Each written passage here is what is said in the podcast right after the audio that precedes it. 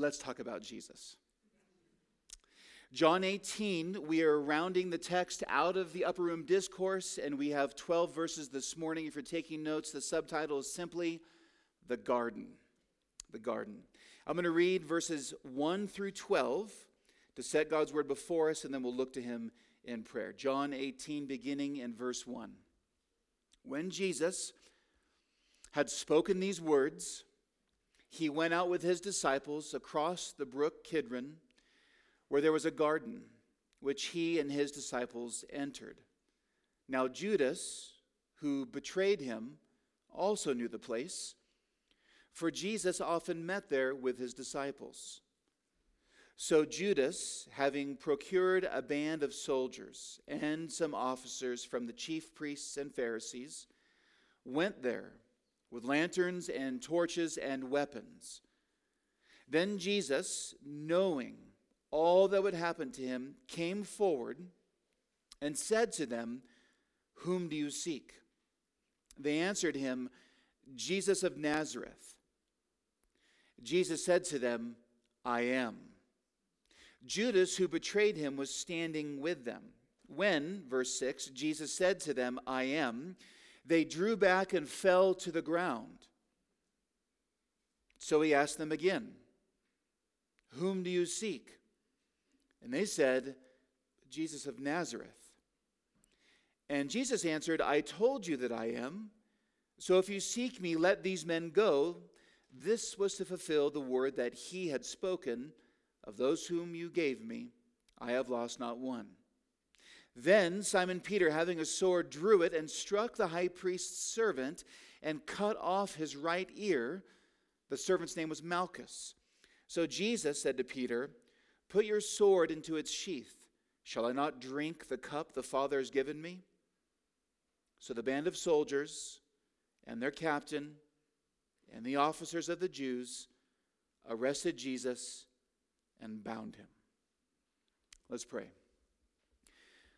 Father, we, we know that in this moment Jesus was bound, but now Jesus is unbound.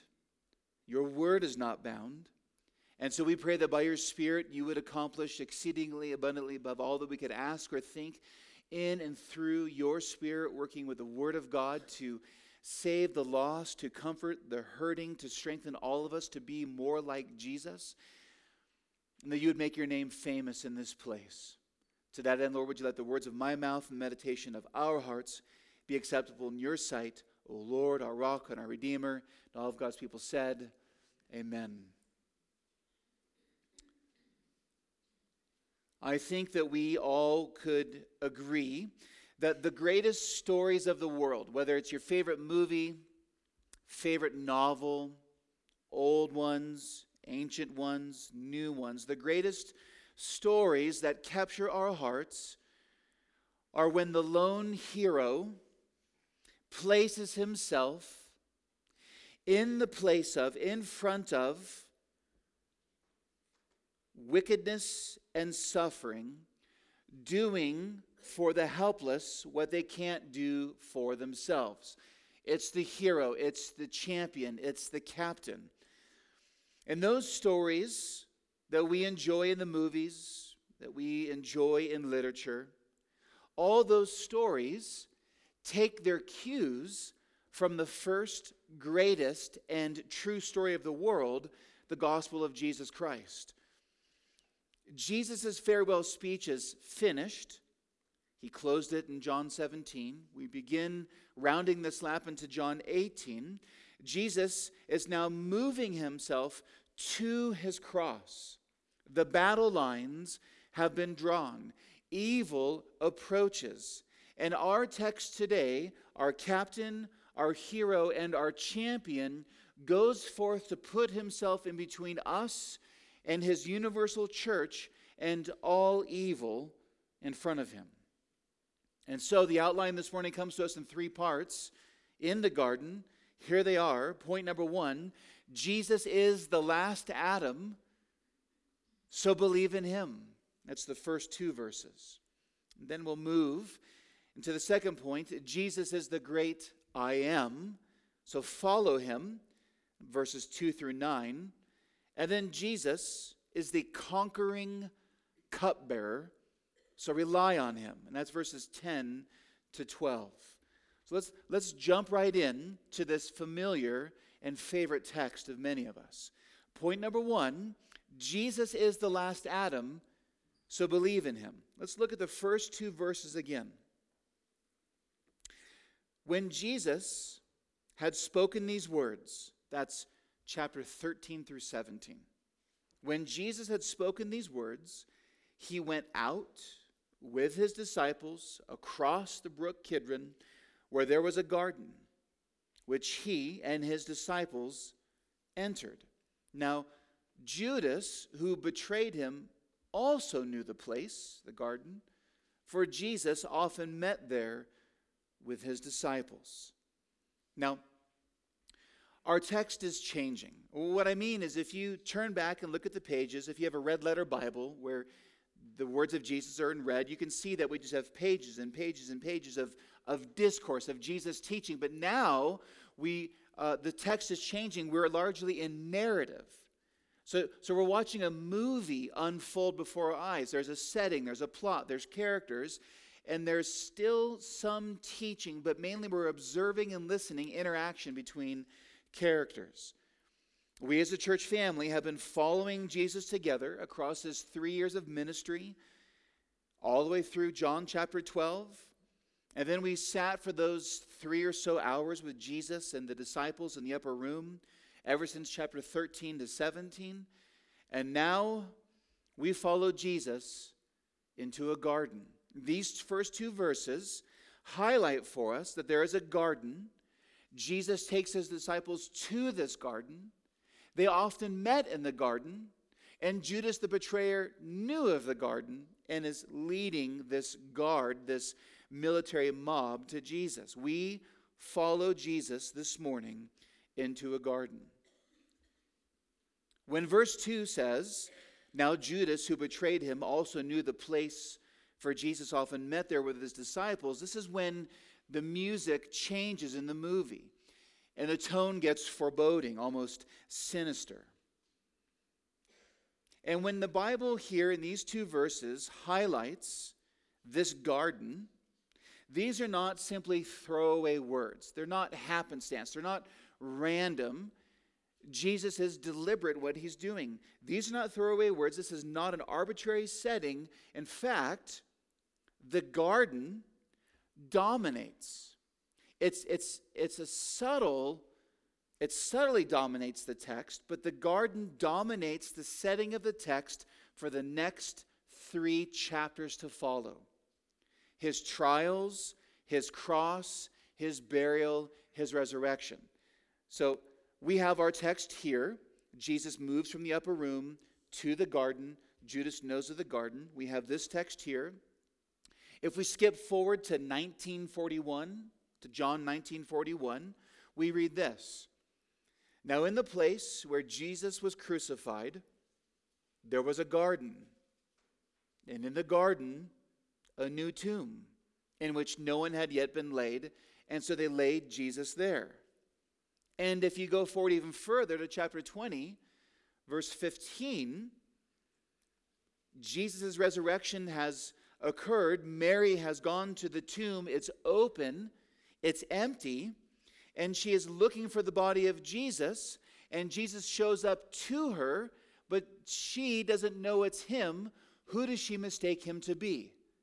The gardener. The gardener.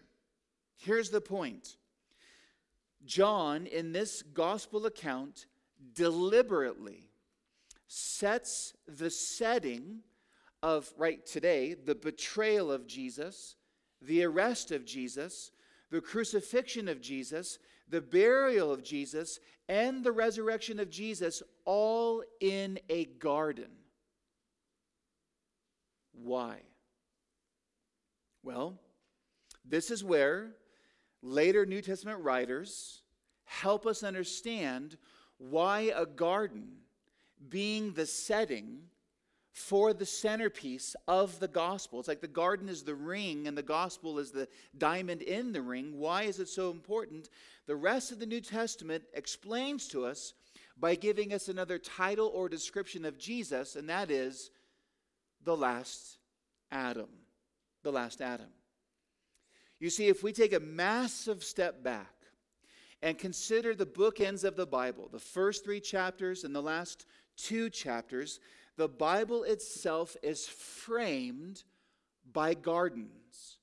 It is the story of gardens. We have the Garden of Eden in the first three chapters, and we have the Garden of the New Creation in the last two chapters. In the first three chapters, God built this garden called Eden, paradise, in which he would dwell with Adam and Eve and his people.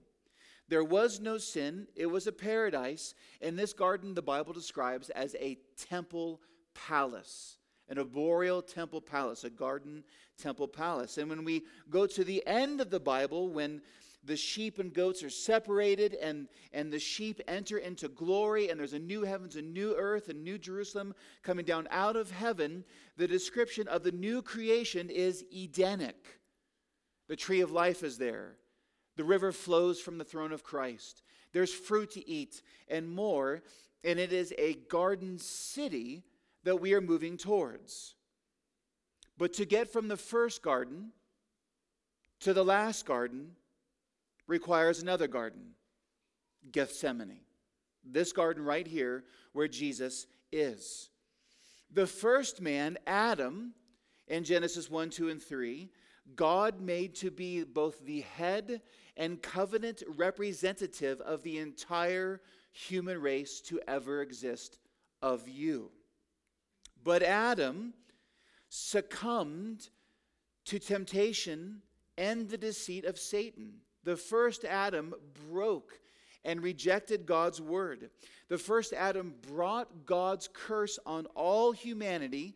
We are now all swollen with sin. The first Adam brought God's judgment of eternal death upon us all, and we don't care. And our sin balls up our blindness into a fist shaken at God. But God, who is rich in mercy, even though we were dead in our trespasses and sins, he became flesh in the person of his Son, Jesus, who the Bible calls the last Adam the last Adam. The first promise of the gospel in the Bible is Genesis 3:15. And there a son is promised to Eve or to a daughter of Eve. He will be an Adam Jr. And he will right all the wrongs of our first father Adam. That's the promise that unfolds across the text of Scripture. And this last Adam would do what the first Adam couldn't do. This last Adam would reverse the curse. He would undo death. He would vanquish Satan. He would reconcile those who repent and believe this good news, reconciling them to God Himself as the Father's beloved children. And all that the first Adam did took place in the garden, and so all that the last Adam did and does takes place in this garden unnamed in John, the Garden of Gethsemane. You see, in the Bible, this setting that John gives us alerts us, if we are careful Bible readers and thinking theologically of how the Bible fits together, all this takes place in the garden. To go from the first garden to the last garden requires this garden. You see, the garden is where the first Adam succumbed to temptation and sin, but this garden is where the last Adam will conquer temptation and sin. Father, let this cup pass from me, but nevertheless, not my will be done, but your will be done. The first garden is where the first Adam broke God's word, and this garden is where the last Adam obeys God's word. The first garden is where the first Adam betrayed humanity to separate us from God, and this garden is where the last Adam is betrayed by humanity to bring us to God. The first garden is where the first Adam brought death to all people, and this garden is the garden where the last Adam brings life to all who believe. The first garden is where the first Adam gave Satan the victory, and this garden is where the last Adam breaks Satan's skull. One author, commentator, says it this way The first garden was the place where death was born out of life. And this second garden was the place where life was born out of death.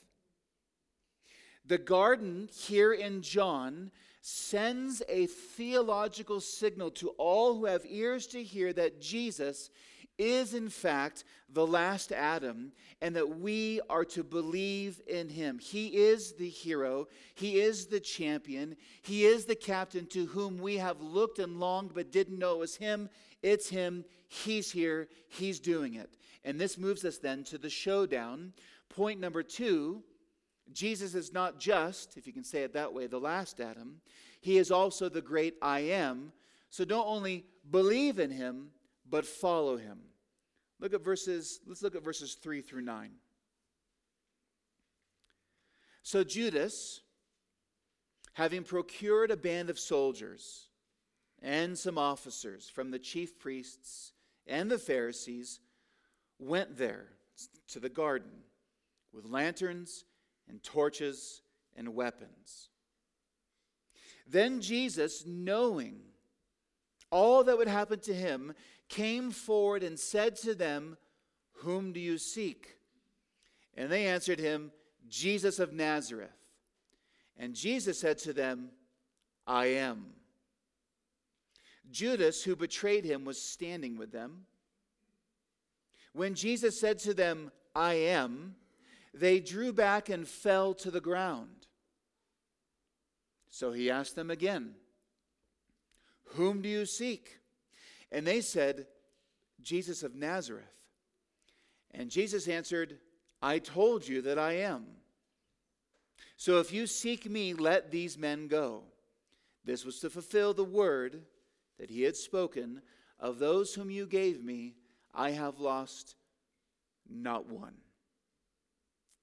we need to walk slowly through this text to capture the details. This is it's it, it happens in the flash of an eye. It's you've turned the chapter, you're reading these verses, you're getting some setting, you're you're you're moving on, and you can move quickly past this. What is taking place here? Look, look at verse 3. Verse 3. Judas, having procured a band of, of soldiers. So, so Judas is leading this procession, this military mob to get Jesus. Do you remember the last time we saw Judas? The last time we saw the betrayer was back in 1327. In John 13 27, Jesus had finished washing all of their feet, including Judas's. And then the other gospel accounts show us that he gives him a morsel of bread, and then Judas leaves with the permission of Jesus. Jesus dismisses him. But do you remember what 1327 says? Satan entered Judas. Satan never leaves. So, do you see the picture?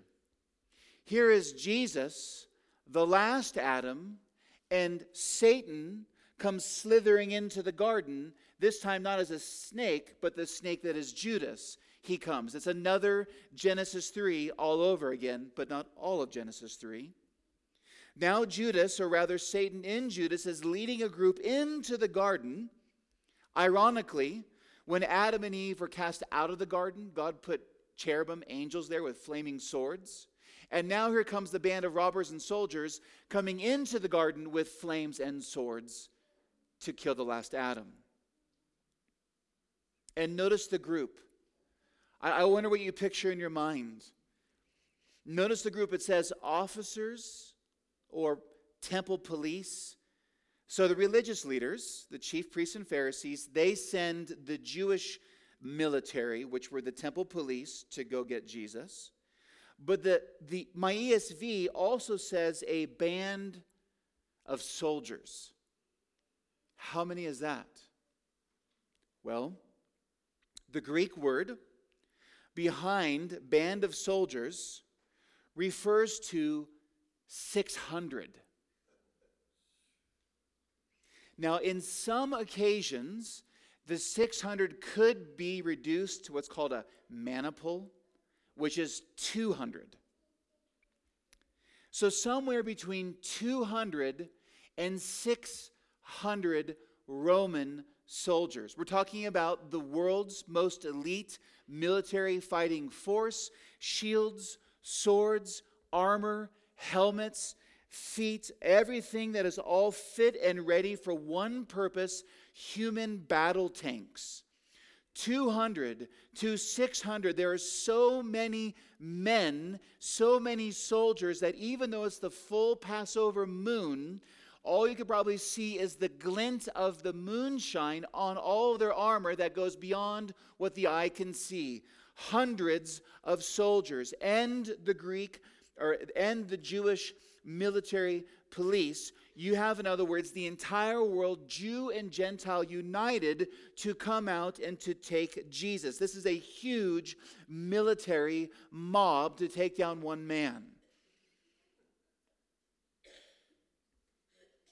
And what does Jesus do? Jesus does what the first Adam should have done. Do you see the detail in the text? Look at verse 4. Then Jesus, knowing all that would happen to him, came forward and said to them, Whom do you seek? Who's coming out to meet whom in this passage? It's Jesus. He's not going to hide behind an olive tree. He's not leaving behind the back door in the garden. No, what does Jesus do? Knowing all things as God in the flesh, he gets up off the ground does, does he still have, does he have blood stains on his forehead from when he was praying in the other gospel accounts for the Lord to take that cup from him and he sweat those great drops of blood? Does, did Jesus use the back of his hand? Is it across his brow? But Jesus gets up and Jesus walks to them, and who interrogates who? Jesus does. Whom do you seek? Jesus walks up to confront them. He comes to them. He meets them head on, and he's the one to first question them Whom do you seek? What, what was the look in Jesus' eyes in this moment? What was the expression on his face? Did he have the blood there? What was the sound of his voice? We don't know what he looked like. We don't know the expression. We don't know about the blood. But what we do we don't know what his voice sounded like, but we know this, the effect of the sound of his voice. Oh, whom do you seek? And then verse 5, they say, Jesus of Nazareth.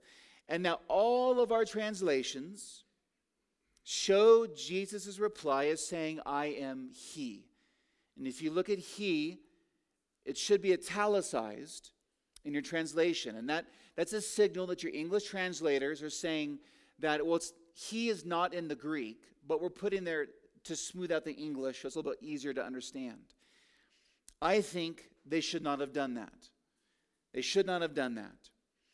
Because what Jesus is really saying in the Greek is ego eimi, I am. And what book are we in? We are in the Gospel of John. Now, I recognize that this is the 60th sermon in our time together in the Gospel of John. So it's been a little while since we have reflected upon the fact that the Gospel of John is built around the centerpiece of Jesus' seven great I am statements and his other statements. Before Abraham was, I am. Or when, the, when he's walking on the water and the disciples see him and they fear, and he says, Don't worry, I am. Now, for a final time, Jesus says, Who are you? And he says, I am. Over and over in this book, we have seen that Jesus is the great I am. He is the voice from Moses' burning bush with flesh on. Jesus is the one, now with skin on, who hid Moses in the cleft of the rock, Exodus 33 and 34, and manifested God's glory in his presence by saying God's name. So, so Jesus is not merely saying, oh, I'm the one you're looking for. No, when Jesus says to them, I am, it's in this moment that the suffering servant, who also makes a whip to strike the men and turn over tables in the temple. Jesus, who humbled himself and emptied himself, it's in this moment that when Jesus says, I am, the God man flexes. Jesus revealed his glory to Peter, James, and John on the Mount of Transfiguration. In this blink of an eye moments, as long as it took Jesus to say, Ego eimi, I am, Jesus reveals his glory to this band that's come out to him. Here in the garden, the last Adam, who is also the great I am, sounds forth his voice, the very voice that flung all creation into existence, the very word that upholds the universe by the word of his power, when Jesus walks up to them, he questions them. It's his garden. He's the gardener. He's the last Adam. They're the intruders. They come in, and when Jesus says, I am, verse 6 says, they drew back and fell to the ground. They're not falling forward in worship, they are not retreating to a defensive position the language of drew back and fell to the ground is just too gentle to describe what Jesus did to them. No, they were cast back and thrown down to the ground as if trampled underfoot. With the utterance of his name, Ego eimi, I am, Jesus smote the mob. Was it 200 soldiers? Was it 600 soldiers? Not to mention the Jewish soldiers. Rome's armed, trained, fighting elite were rendered less than nothing, but like leaves blowing in the wind of his word, scattered back and falling on the ground. The religious leaders tumbled backwards. And do you remember the scene? Who is at the head of the mob? Judas. But not really Judas, Satan in Judas. And so here, Jesus stands in the full moon, in the night, torches fallen to the ground, soldiers laid out, helmets over face and off, shields fallen to the side, swords dropped, clubs put down. These men are laid out like a wave, and at the last Adam's feet, I think cowers Satan in the person of Judas. That's why I say the God man flexed. One commentator says it this way it's as if the one they seek is in the position of authority, accessible only by his permission and his will. The entire scene is commentary on John chapter 1's opening declaration regarding the world. The light shines in the darkness, and the darkness did not overcome it. They fell to the ground as if a vanquished enemy and great army. Hundreds came to take his life, and they could make no claim on him. They were hopelessly outnumbered by an army of one. That's what Jesus' voice sounded like in that moment doing what Adam should have done when the serpent crept up to Eve. When Satan slithered, slithered into the garden, he is doing it again. He's doing it again. And he's trying to take away both the last Adam and the last Adam's future bride, the universal church. But he, crushing Satan under the foot, wasn't Jesus' objective in this moment. That's when he returns. So, verse 7 is almost comedic then. It's comedic in that Jesus asks them a second time, I said, Whom do you seek? Were they shaking? They're still getting up and pulling the helmet back up, off over their eyes, looking for the, the sword to put back in the sheath. And Jesus asks them the very same question he asked them the first time, and look at what just happened. What's going to happen now? So I wonder what their voice sound like. Are they still falling at the foot of Christ? What is Satan thinking? How much apprehension and trembling is in their voice? Are, are, are they hushed now when they have to repeat? In Jesus' second interrogation, do, do, they, do they have a quavering voice, no longer saying we're looking for Jesus of Nazareth? Maybe they now say Jesus of, of Nazareth, and maybe they even flinch. And pulling back on the throttle, revealing his glory, Jesus repeats, I told you I am. Let these men go. So that's why I said it's a blink of an eye. It's a it's a flex. It's it's just that moment where we know who's in control. We know who the powerful one is. We know who's the boss. In this case, it's, it's Jesus. And here, Jesus gives his life for the disciples so that they can go.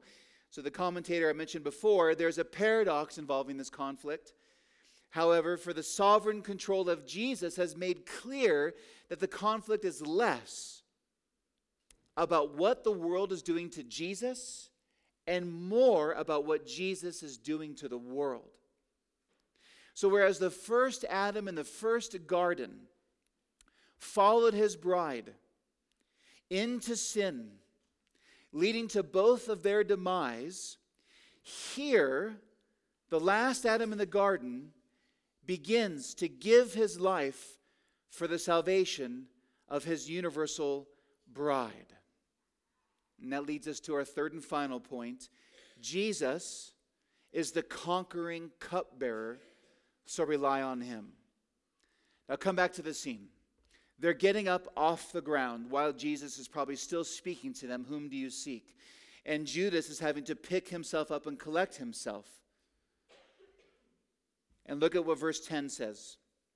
Then Simon Peter having drawn a sword, drew it and struck the high priest's servant and cut off his right ear. The servant's name was Malchus. And so Jesus said to Peter, Put your sword into its sheath. Shall I not drink the cup that the Father has given me? So the band of soldiers and their captain and the officers of the Jews arrested Jesus and bound him.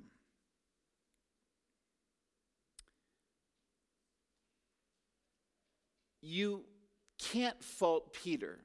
We, we know that he's impetuous.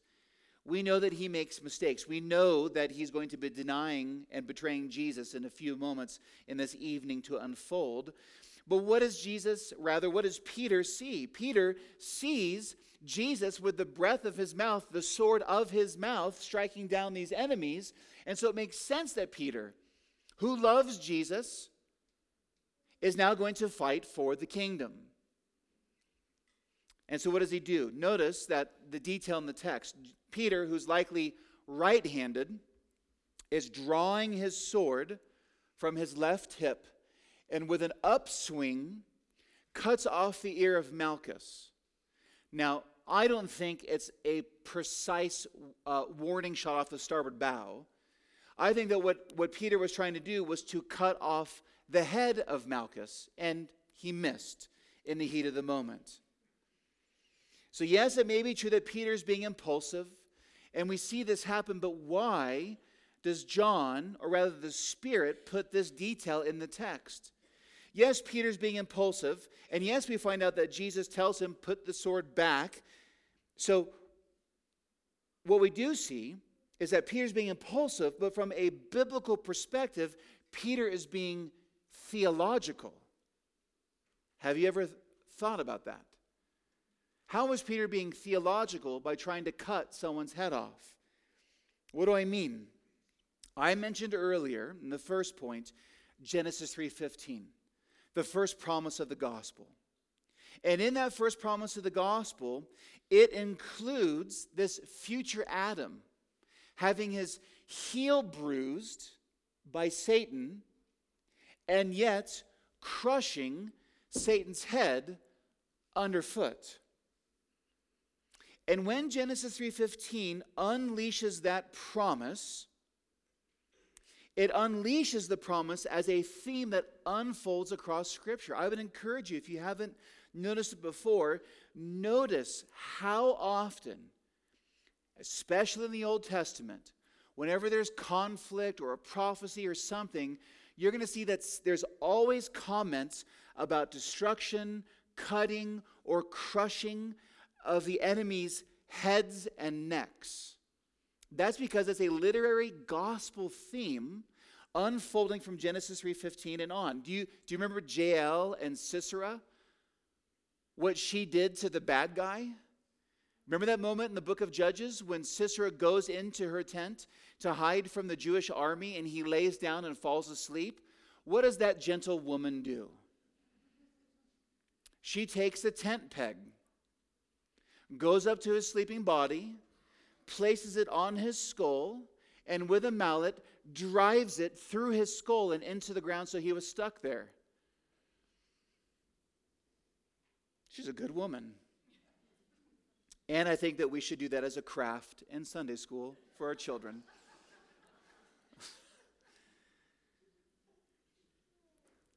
what about David? Do you remember young David when he went out to the uncircumcised Philistine who was defying the armies of God? And that young teenage man ran forth to the uh, the battle machine that Goliath was, armed with stones to take out Goliath and his brothers. And, and when David slings the stones at Goliath, he takes out his kneecaps, right?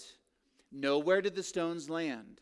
Embedded right in Goliath's skull. And that serpent falls. And not to be outdone, David, who does not have a sword, walks up and takes Goliath's sword and cuts off Goliath's head. And given the terrain and the size of the armies in the battlefield, David would have had to have picked up that head and held it overhead for all to see the head of the crushed enemy. And in fact, fun fact, 1 Samuel 17, verse 54, lets us know that David, the teenager, carried around that trophy for days until he returned to Jerusalem and brought the head of Goliath there just hanging out with a teenager, sword in one hand, head in the other. Also, another suggested craft for upstairs.